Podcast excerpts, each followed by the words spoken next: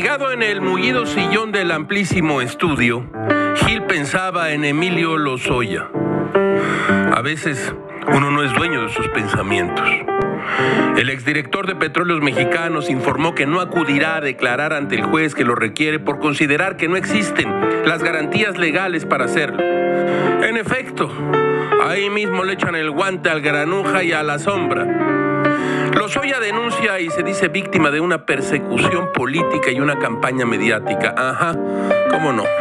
A los sinvergüenzas siempre los persigue la mano injusta de sus enemigos. En una carta a la opinión pública, el exfuncionario federal y pillo de siete suelas aseguró que la orden de aprehensión en su contra es irregular e ilegal. Ajá, cómo no. ¿Y la casota en Iztapa, Emilio? Sí, esa con playa privada y un acantilado desde donde se puede ver el mar. ¿Se la compró con su dinero? ¿Podría demostrarlo? Lozoya afirma que las órdenes de cateo a la casa de sus papás se obtuvieron con falsos informes policiales. Esto puede ser cierto. Nuestro sistema de justicia es una basura.